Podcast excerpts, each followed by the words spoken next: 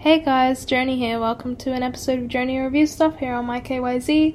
This episode is going to be a review of a water bottle that my boyfriend got me because apparently I always lose the lids and then our cats play with them and claim them as toys. So this water bottle is called the Decor Hydrate 1000. Very fancy name. Um, it's a liter of water in it, and it does the essential job of a water bottle. But what I love about this one is that it's impossible to lose the lid. If you unscrew it, there's a little connector on it, and you can just rest it on the bottle, and then when you want to fill it, when you want to put it back on, you can just uh, push it down and twist it, and it shuts like a normal twist top water bottle.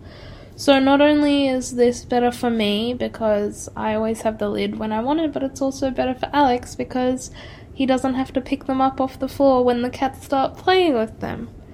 So he's smiling at me as I make this. I think that means that he likes the water bottle as well.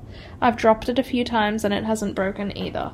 So, so far, the water bottle's getting a 9 out of 10 for me. I wish it came in more colours, but other than that, I like my green one just fine.